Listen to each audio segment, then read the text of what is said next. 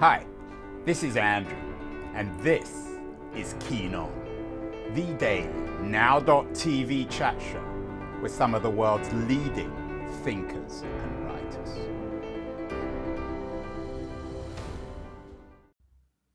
Hello, everybody. It is late in the afternoon, California time on January the 4th, 2022 two days more, and we'll be, and I'm celebrating, I'm not sure if that's the right word, we'll be marking the year anniversary of uh, the January 6th insurrection, or whatever you want to call it, in Washington, D.C. We all know the images, they have been burnt onto our consciousness. And um, in this year anniversary, there's more and more talk of political violence and instability in the United States. Uh, CNN headline from this morning suggests that the January 6th committee is seeking the cooperation of uh, Fox News's Sean Hannity. I'm not sure if Sean Hannity is a particularly cooperative character, but we will see on that. Meanwhile, um, apparently, since January 6th of last year, according to the Washington Post at least, the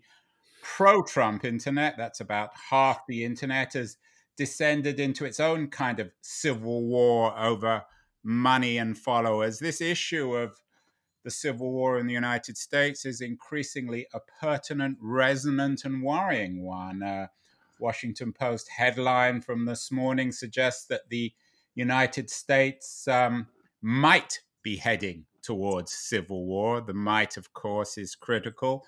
Uh, one prominent writer, the Canadian Stephen Marche, has a new book out. He's actually going to be on the show tomorrow.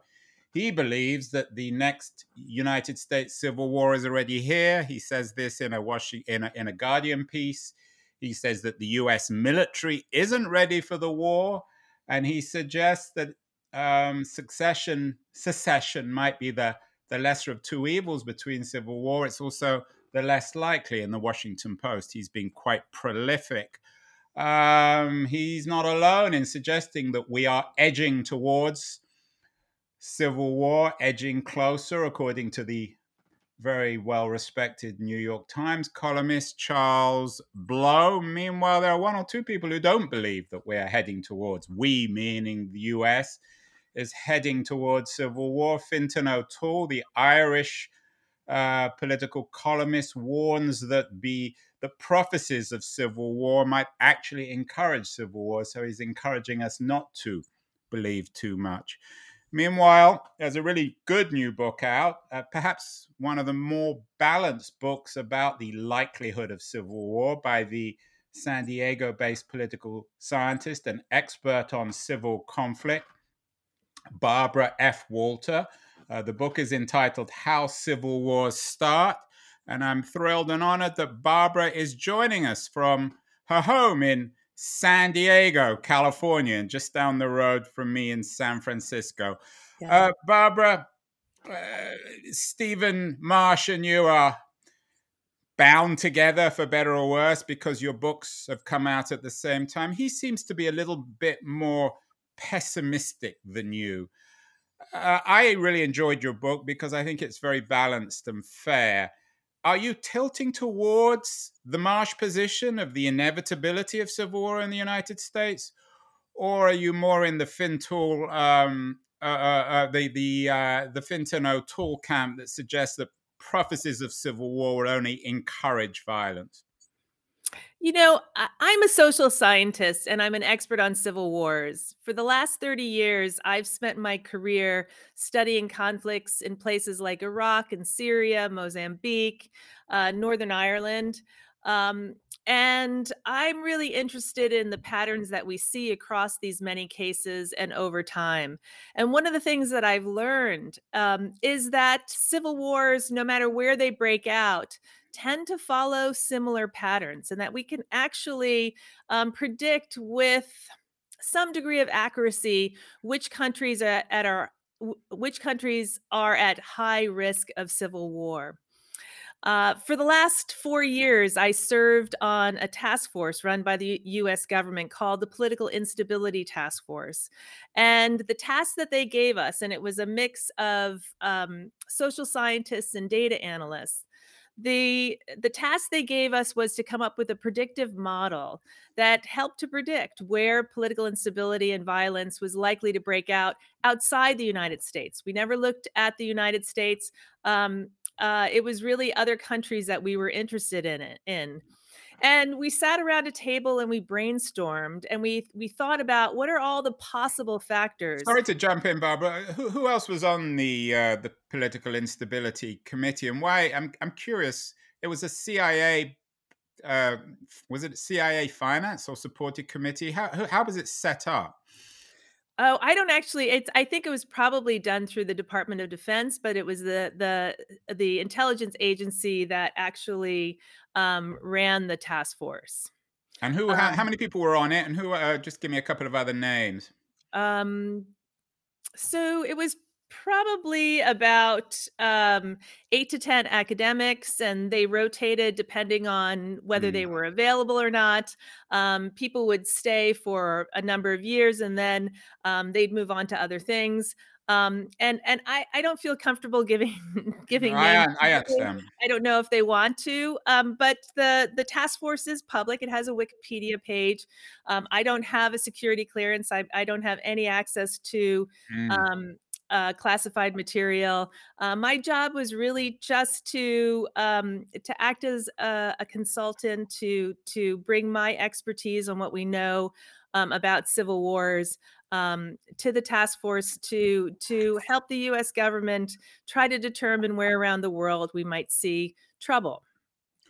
Barbara, you begin the book with this word, which I actually didn't, I wasn't familiar with. Then I, of course, went to not only Wikipedia, but my dictionary to figure out what it meant. Anocracy, A N O C R A C Y. And this seems to be the key word in figuring out whether or not America is likely to fall into civil war. D- describe, uh, define yeah. what anocracy means and why it's such an important word. Yeah, so anocracy is just a fancy word for um, a partial democracy. It's a country whose government is neither fully democratic nor fully authoritarian. It's something in between. Some people call it partial democracy. Fareed Zakaria has called it an illiberal democracy. Um, Viktor Orban, who's the the president of Hungary, um, he actually very quite proudly says that his government is an illiberal democracy. Um, so if you think about um, governments as sitting on a spectrum between fully autocratic and fully democratic, anocracies sit in the middle zone. The reason anocracies are important and the reason why um, I start the book with them is that this model that was developed um, after putting in 56 different variables, everything from poverty to income inequality to um, how heterogeneous ethnically a country was. We put in all these variables, and only two ended up coming out. Um, particularly important in helping to predict where we're likely to see um, violence. The first was this variable we call anocracy. Um, countries that um, had elements of both autocracy and democracy were the ones that were at greatest risk of civil war.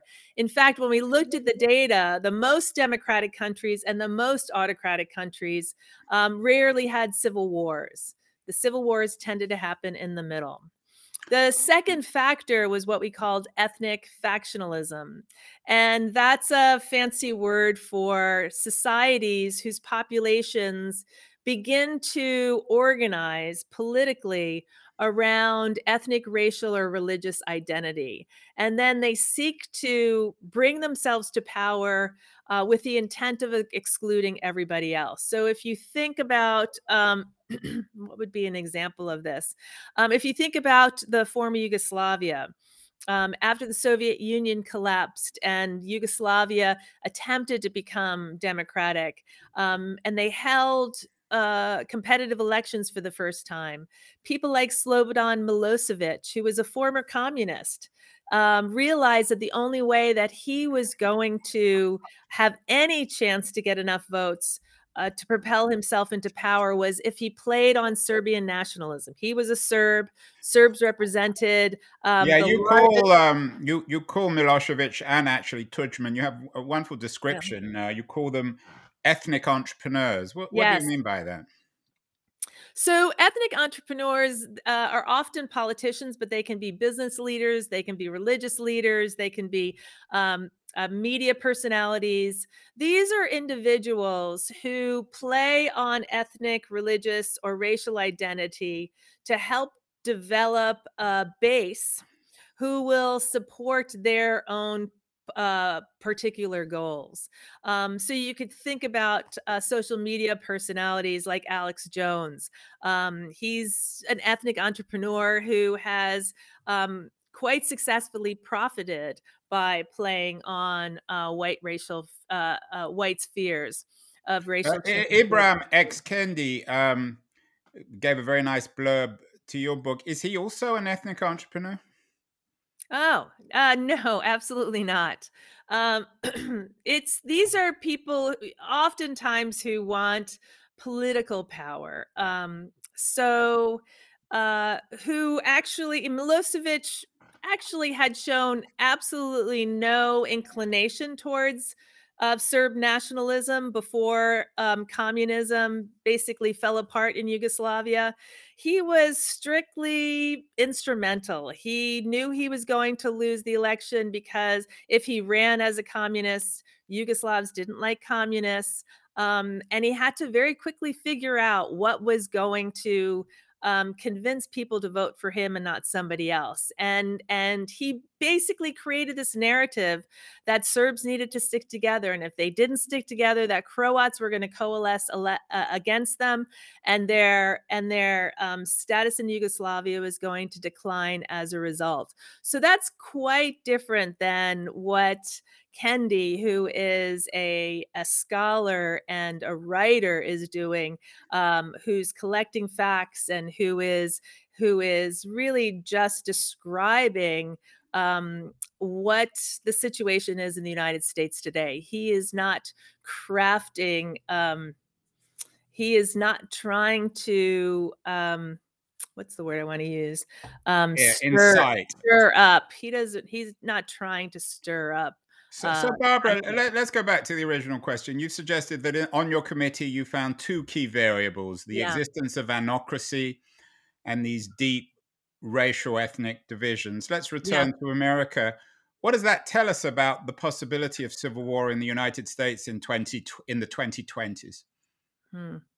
You know, I, I I can't tell you exactly um, uh, if civil war is going to happen here, when it's going to happen here. We do, do imagine it in the book. You suggest, yeah. uh, in fact, um, uh, there was a quote from the New York Times, uh, the review um, about November 2028 with yeah. bombs going off across the country uh, as there are wildfires in California. So you do imagine it, you speculate yeah. very fearfully, of course.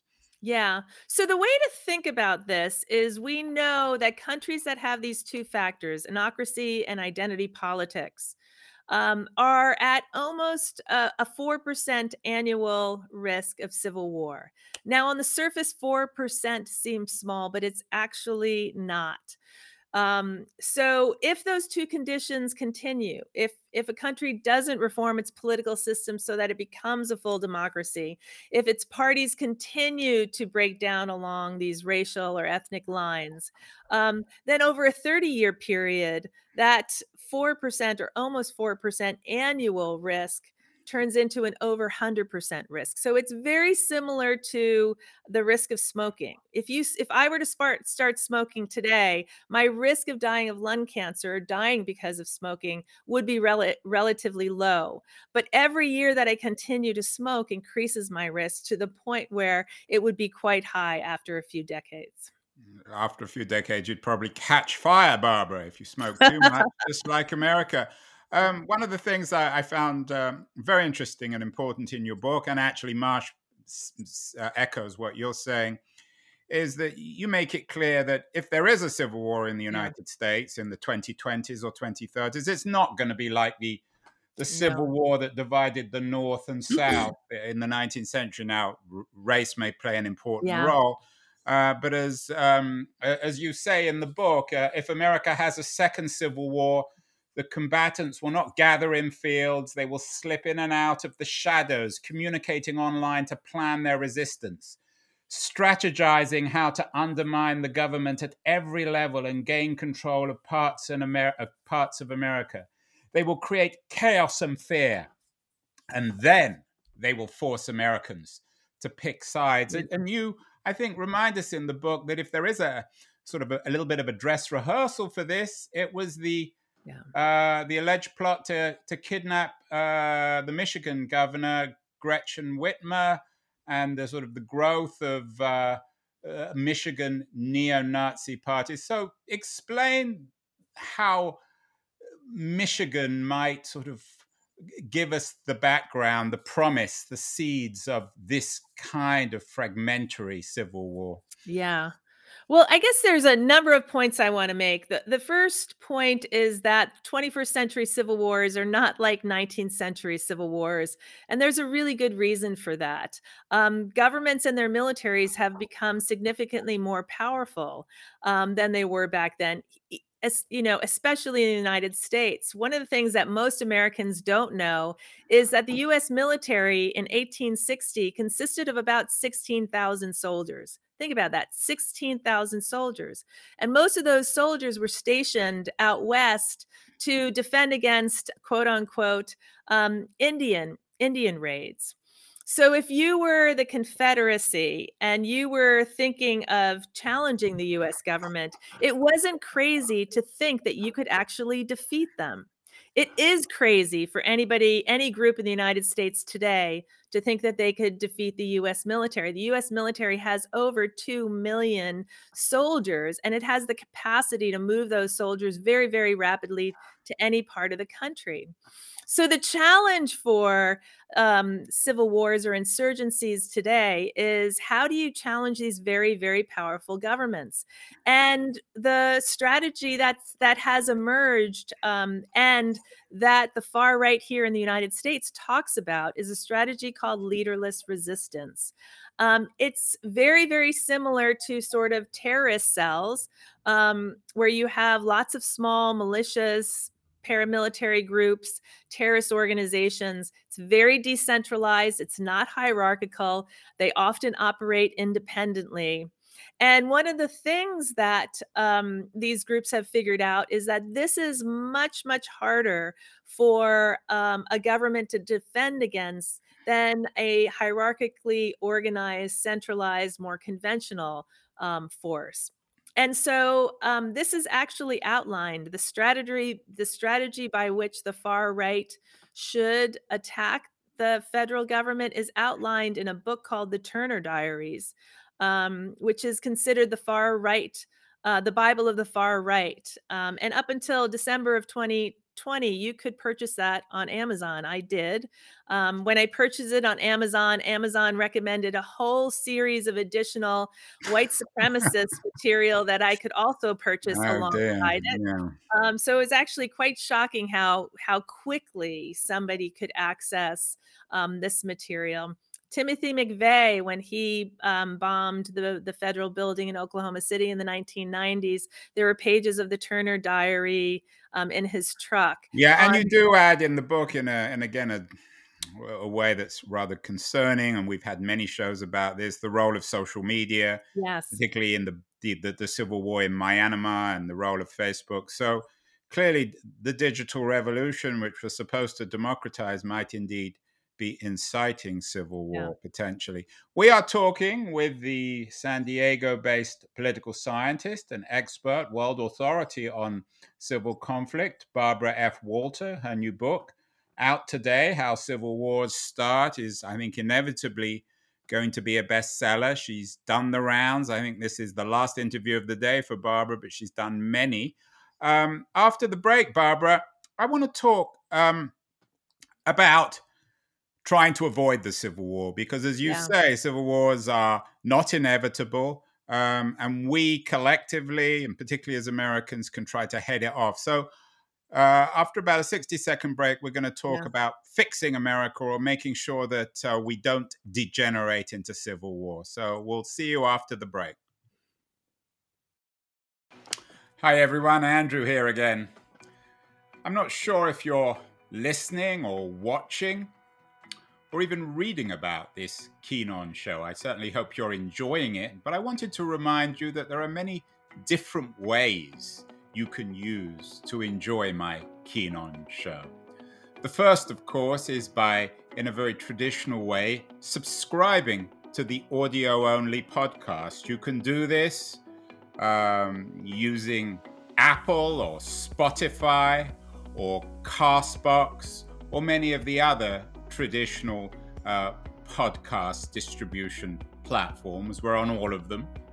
And if you want to access uh, all the podcasts together, you can go to my LitHub page um, in their podcast section, which is dedicated to all the interviews. Uh, if you're into watching this, as opposed to simply listening, um, if you follow me on Twitter at AJ Keen, you can watch these shows live, uh, and you can do the same um, if we're connected uh, on LinkedIn. I'm not on Facebook. I'm not a great fan of Facebook, but LitHub is. And on their LitHub live page, you can watch these shows live as well.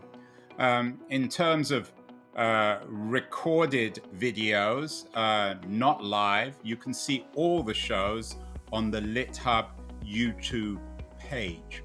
So, whatever your preference, whatever your taste, whether it's video or audio or text, there's no excuse for not watching or listening to my show. Now, back to Keen On. We are back with Barbara F. Walter, the uh, author of How Civil Wars Start. Uh, Barbara certainly doesn't think that war in the United States or anywhere is inevitable. Uh, there's a chance, just as if you smoke, there's a chance you'll get cancer. The more you smoke, the bigger the chance, but nothing's inevitable, Barbara. Um, you, what, one of the people you refer to in the book, I've interviewed him actually for my How to Fix Democracy series, is Eric Liu, one of America's leading citizenship activists. Yeah. How key do you think Uh, is American communal rebuilding, this res- restoration of the ideal of citizenship, is it the best insurance against civil war in the 2020s or 2030s?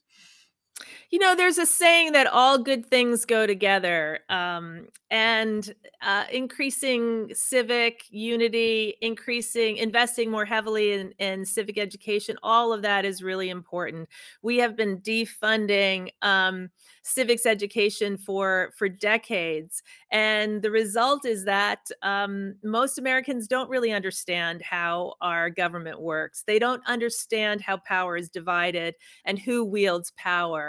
And one of the arguments Eric makes in one of his fabulous books is that if you don't understand how much power you have, if you don't understand um, how it can be taken how how it can be used and exploited then there will be people out there nefarious people who will take your power away from you and before you know it, know it you will be um, disenfranchised in various ways. So that is one element of it but there's uh, you know just as all good things go together oftentimes all bad things go together as well. And um I guess you know when I think about what can we do, what what are some of the more immediate things that that we can do? I really think of of three things the first thing I think about is simply making people aware of what's happening. Uh, in all my years, the people that I interview who've lived through civil wars, whether it's in Sarajevo or in Ukraine or in Iraq, they all say the same thing. They all say that they didn't see it coming.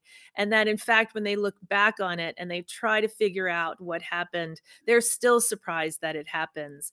Um, and there, there, there is some that that civil wars sneak up on people, and part of that is because Um, extremists are the ones who are working behind the scenes um, to to instigate these these conflicts. Yeah, you you uh, you refer to a woman in in Sarajevo. Uh, I actually lived in Sarajevo in 80, yeah. 82, 80, uh, 80, 1982 to 1983. I was at the university for nine months, and no one imagined civil war. And yet, yeah. by the end of the the 80s, uh, Sarajevo was the center of the Yugoslav civil war. So, in terms of the warning, what should Americans bear in mind if if they're not aware of it? How do you become aware of something you're not aware of? Hmm. Well, we have these two factors that we know about, right? We know that if your democracy declines and it, it, it falls into this middle zone, that's the high risk zone. Um, and one of the things that is surprising. So that's the anocracy. I'm not convinced, though, that America is an anocracy. Do you believe it is? Uh, well, the experts, and I would include myself in that. Uh, yes, I I would. It, it was classified as an anocracy based on the data that we use for this uh, model back in January of 2021. But this is post-Trump America. Where's the evidence of America falling into dictatorship? Oh no, anocracy is not dictatorship at all. Well, the elements of dictatorship. So, uh, so the you know, I the three. So the U.S. was first downgraded. Uh, so the scale goes from negative ten most autocratic to positive ten most democratic. I understand. Okay.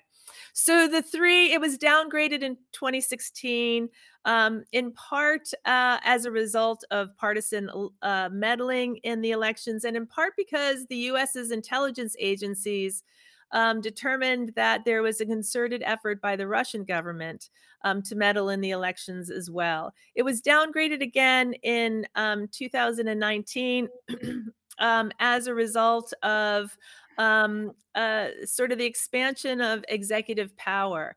Um, that Trump, uh, unlike uh, most, uh, uh, unlike other presidents refuse to cooperate with Congress in any way. And the main check on executive power in the United States is the is Congress.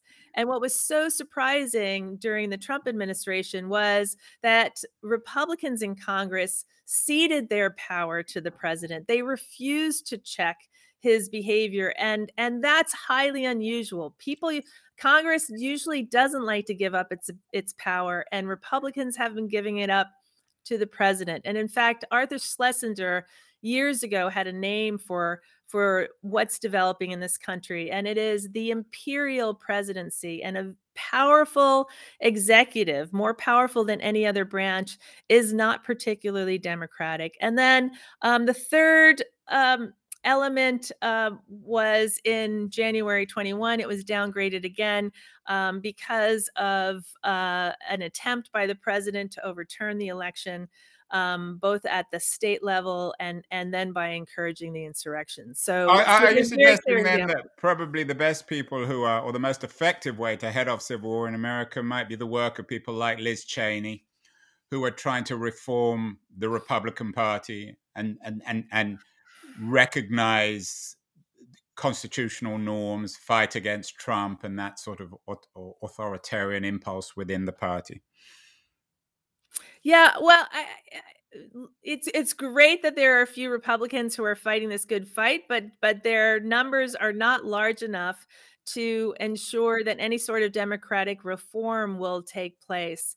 Um, so I actually believe in the power of of nonviolent protests. Erica Chenoweth has done in really fantastic research on this. That um, if you have large, sustained um, mass protests on an issue, that uh, governments uh, do eventually make concessions. And I think of the American public um, be, became incensed about this slide away from democracy, and they insisted um, from their their leaders that there there was reform, that we would start to see some movement. I also actually think that the business community um, could be instrumental in South Africa.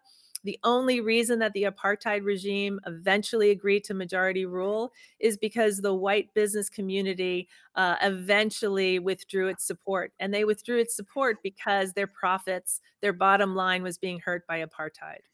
We've had a lot of shows, Barbara, about um, race, ra- racism, historical racism in America. One of my favorite guests is the wonderful Emory University um, historian um, and political uh, thinker, sociologist Carol Anderson. What can be, you mentioned that the second variable is racial divisions. What can be done on the race front in America to head Re- off civil war? Regulate social media. It would have an enormous impact.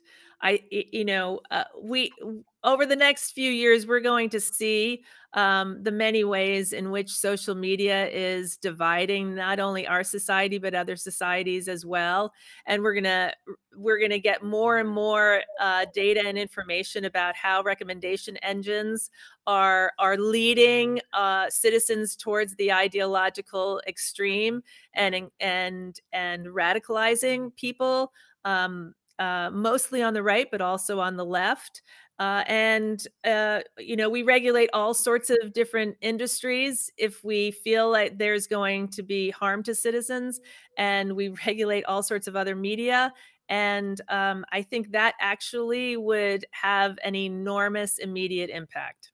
There was no there was no social media though in the 19th century, and America fought one of the bloodiest civil wars in history over race. So Mm-hmm. Uh, I, I, take your point about regulating social media, but it's not going to get rid of racism, is it?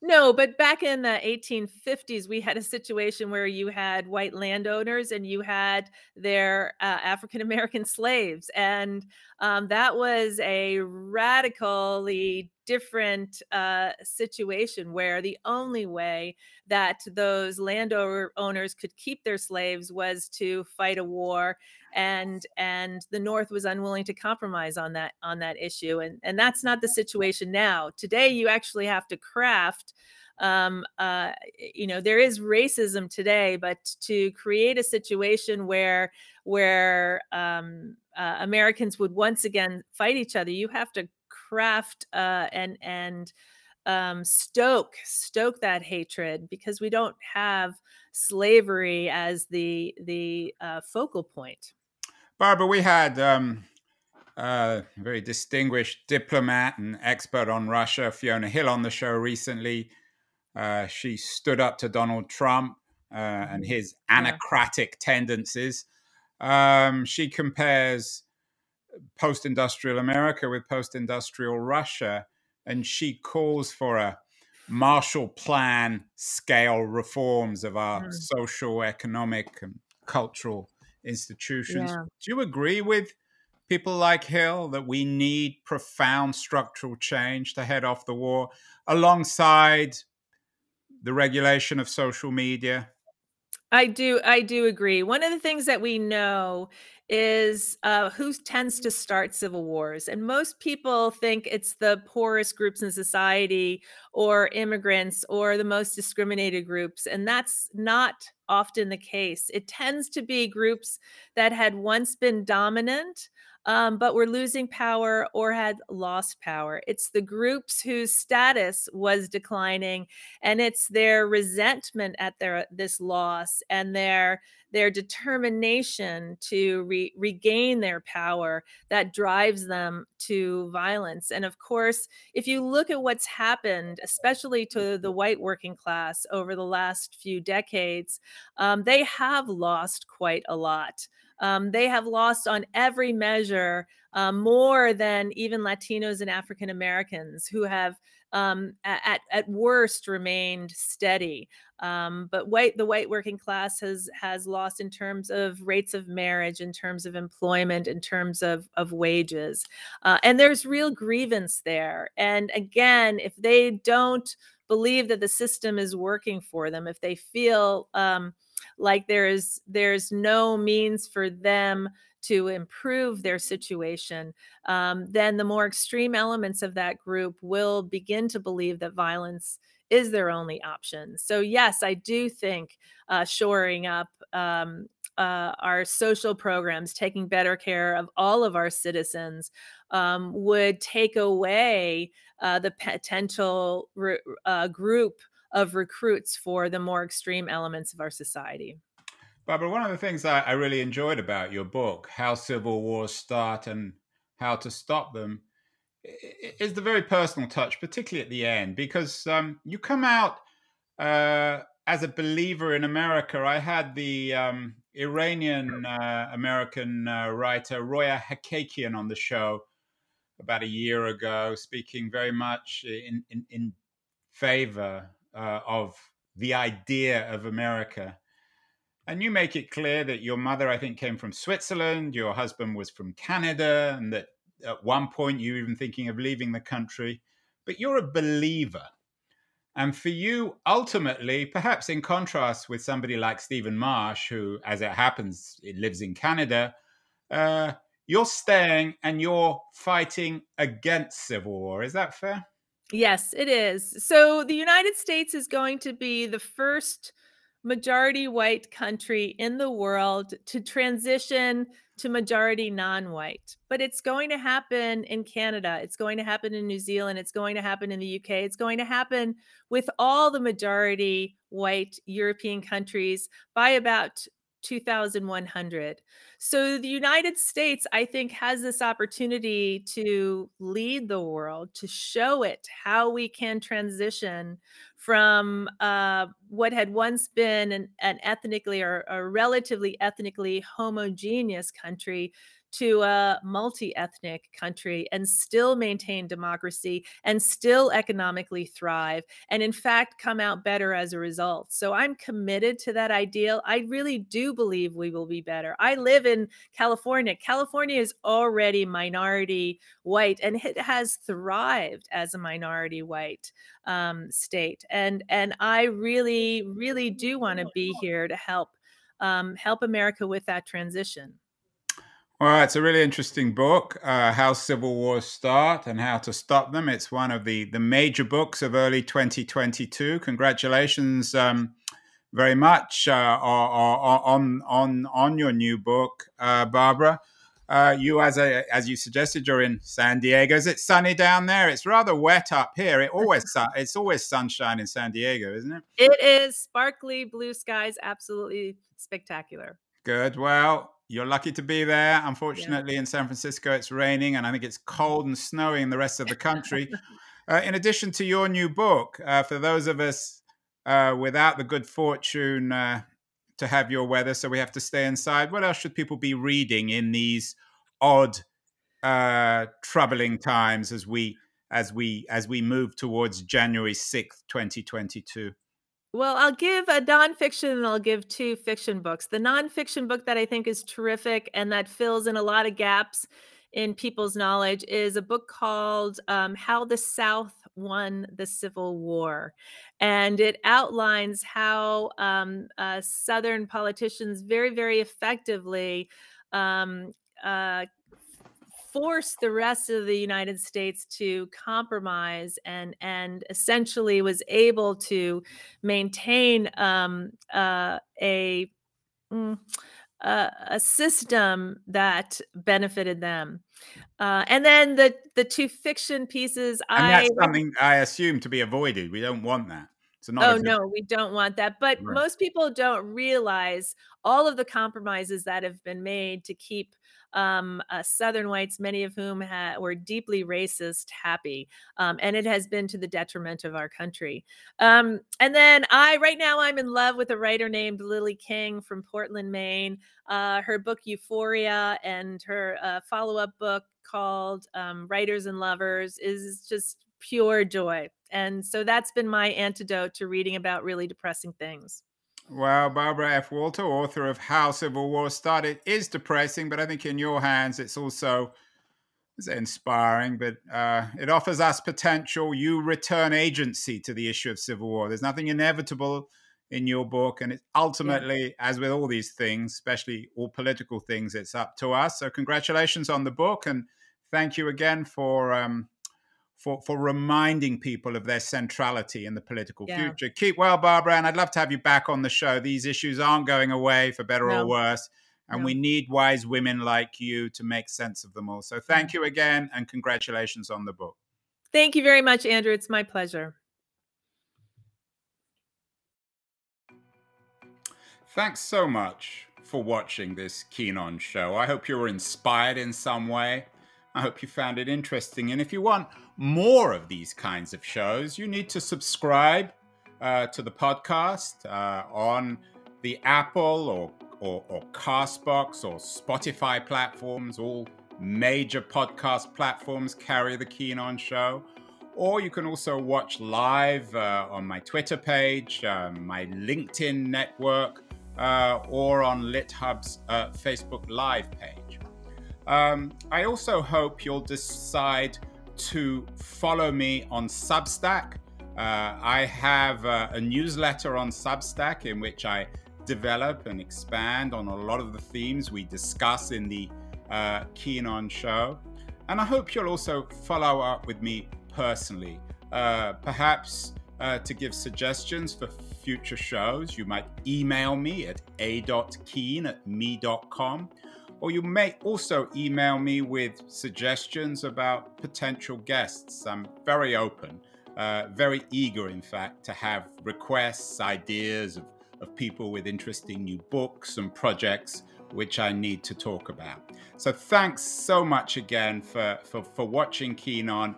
I'm thrilled that you're a member of our community, and I'll look forward to hearing from you in the not too distant future.